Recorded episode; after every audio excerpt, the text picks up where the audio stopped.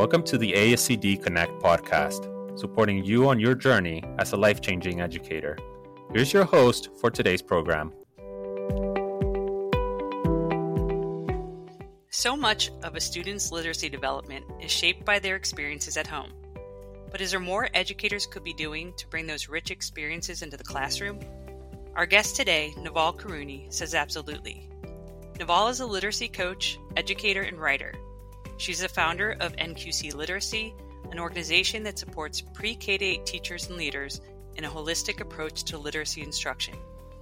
I'm Sarah McKibben, ASCD's Director of Digital and Editorial Content, and I'm happy to be joined today by Nawal Qarooni to talk about how to engage parents in a more meaningful way this school year. Welcome to our program, Nawal. Oh, thank you so much for having me. What a gorgeous introduction. So, in your article in this month's issue of Educational Leadership, you detail your experience growing up as the daughter of first-generation immigrants from Iran. How did your upbringing shape the way you experienced language and story? I love that question because when I introduce myself, I tend now to do this text journey, this literacy journey. And I put all these images and video and kind of sound bites of places and people and food, all that kind of carried story for me and carried language and literacy for me because it was not books. And I mostly learned language by listening to my family members speak in Farsi and Arabic in an intergenerational, kind of like multi-generational household. And so I think about that all the time in the schools where we coach and in the schools where I spend time, that we just want to kind of embrace all of that for our students as well, because it could look a lot of different ways. I learned how to speak Farsi before I learned how to, speak English. So here we go. You said your elementary teachers missed something, that they failed to connect what was happening in your home around literacy with what you were learning in the classroom. In an ideal world, what would they have done differently? So I think about how my teachers may have expected a family that was highly literate to look.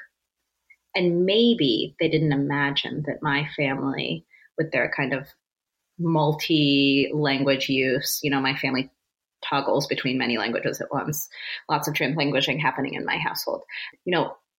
We didn't have, our bookshelves were not full. And my dad franchised Domino's pizza stores. My mom was an interior designer, and she characterizes her own English as broken English. Maybe my teachers didn't recognize them as really strong literacy partners, right? But what they did was actually shape my language and literacy far more, I think, than any rote fill-in-the-blank kind of activity that I was doing in those classrooms. And so I think what we can do in general as educators is to value whatever rich language practices are happening, regardless of kind of formal education and experience when it comes to formal American schools, right? So why do you think it's important for educators to connect literacy efforts to students' home life? Like, what are the developmental benefits of this? Okay, so typically, I think when we think about homeschool partnerships, we think about how educators can tell parents how to better support their kids. But what if we turned it around and we thought more that the kids are coming with really valuable, amazing literacy experiences? We have kids with incredible emotional literacy. They can read their grandmother's faces. They can, they read text as in multimodal text far more readily than we sometimes anticipate. And so what if we thought of it more as they're doing incredible literacy work already, families are. How can we elevate that in the classroom? How can we springboard their learning from something awesome that they're already doing? For example, learning in the kitchen, picking up ritual and family tradition and think about all that a kid is learning when they're observing their family members in the kitchen prepare a meal. They're learning how to be human, which is the heart of literacy. And so I think if we think of it as families are already doing really amazing, authentic literacy work with their kids without realizing it, then we would be starting from a position of strength.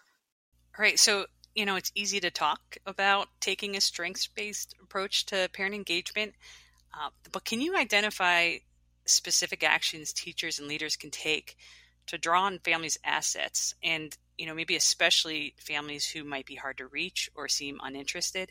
Yeah, I mean, I think that, you know, we're at a great time and a great place. And so at the beginning of the year, of course, looking across the year at your curriculum, looking across the year at the content that you're going to be covering, and thinking of places where your families might be able to contribute, whether that's bringing in a family member, whether that's an expertise of a family member, whether that's some kind of partner work between the student and the family that includes questions and conversation, every like opportunity that we can to engage families in the curriculum and the actual content by looking at the calendar across the year is an added benefit. But when I was doing this kind of planning and thinking work for the city of Chicago, and family engagement programming in general seems to run the gamut from school to school, from like one-off literacy events to cooking classes to, you know, kind of community outings. What I think was the underlying thread was how can we be more intentional to connect the dots across the calendar year so that when we start at the beginning of the year, how can we look and say, like, is there a monthly opportunity for families to not only understand the content or the curriculum and something connected to what their kid is learning, but also to just engage in language and storytelling and joyful kind of literacy experiences. So across your calendar, you might look and see if there are multiple places and times. I kept calling it around reach. What are all the ways that we can reach families? You know, from events to curricular, to like to coming into classrooms, to there's a whole long list of ways. No, that's really interesting. Do you think that the pandemic has changed the way teachers view parents and caregivers, you know, particularly at the elementary level? I think that during the pandemic, we as educators, and then as a mother of four, we as caregivers recognize and became more deeply grateful for both of our roles. And I think we sometimes don't realize that we're working towards the same goal of growing our students in all literacy practices. And I think because literacy practice and literacy education has changed from the time that we were maybe in the classroom as caregivers. We just need to be more communicative of the things that we believe in as literacy teachers and our deep belief that families are already doing so much of the work, that they're already doing really authentic, awesome practice, just maybe with a little more intentionality. Here's how you can support me better in the classroom, for example, just deeper, further communication. And something that I brought up in the article is the communication piece, so that we're not just reaching out to families when there's an issue, when there's like some sort of deficit or when there's some sort of problem, but that we are constantly breaking down any kind of barrier between us so that it's constantly feeling like a two-way street of communication and partnership. Right. Yeah, you shared a great resource in the article that sort of outlined almost a calendar of ways to engage with parents and keep positive communication going back and forth. So that was really helpful. So in the framework that you developed and that you talked about in your article, one of the principles really stood out to me. That was the need for intergenerational family involvement. You know, why is that key? Oh my goodness. Intergenerational family involvement is so critical to the way that we grow language and literacy, because we learn from our ancestors and elders. Like nothing is brand new. And every single family has someone in their fabric, in the texture of their lives that contributed to their language and literacy development that is older than them, who is older than them. I like to joke that my fourth kid is raising herself. She is the most literate and conversational among us because we've actually ignored her, because she's learning everything from her siblings. But that is true for all cultures and all backgrounds and all of our students, whether or not they grew up in intergenerational homes. And over again, when I was interviewing folks for the 14 schools that we piloted the family literacy program for in the city of Chicago, school leaders talked about the need to have intergenerational events so that grandmas and cousins and abuelas and tias and all kinds of family members could experience language and literacy joyfully together and recognize that they do that all the time already in their homes. so much of what we do, we learn from the people around us. And I talk a little bit about this too, and I talk about this in my book, the need for community maps instead of the traditional family tree, which can feel alienating if families are supposed to look a certain way and we're supposed to fill in a graphic organizer that has the traditional nuclear family. Well, then that might not show the impact of an uncle who raised me. That might not show the impact of a cousin who was the prime storyteller in my life. And so to be more inclusive, those kinds of events, those kinds of just kind of communication that is valid literacy and valuable literacy is like critical.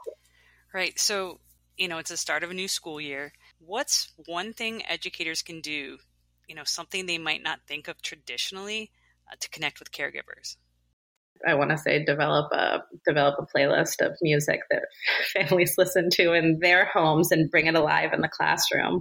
I want to say build a family recipe book, a traditional, what do you make in your home, family recipe book to bring your community together.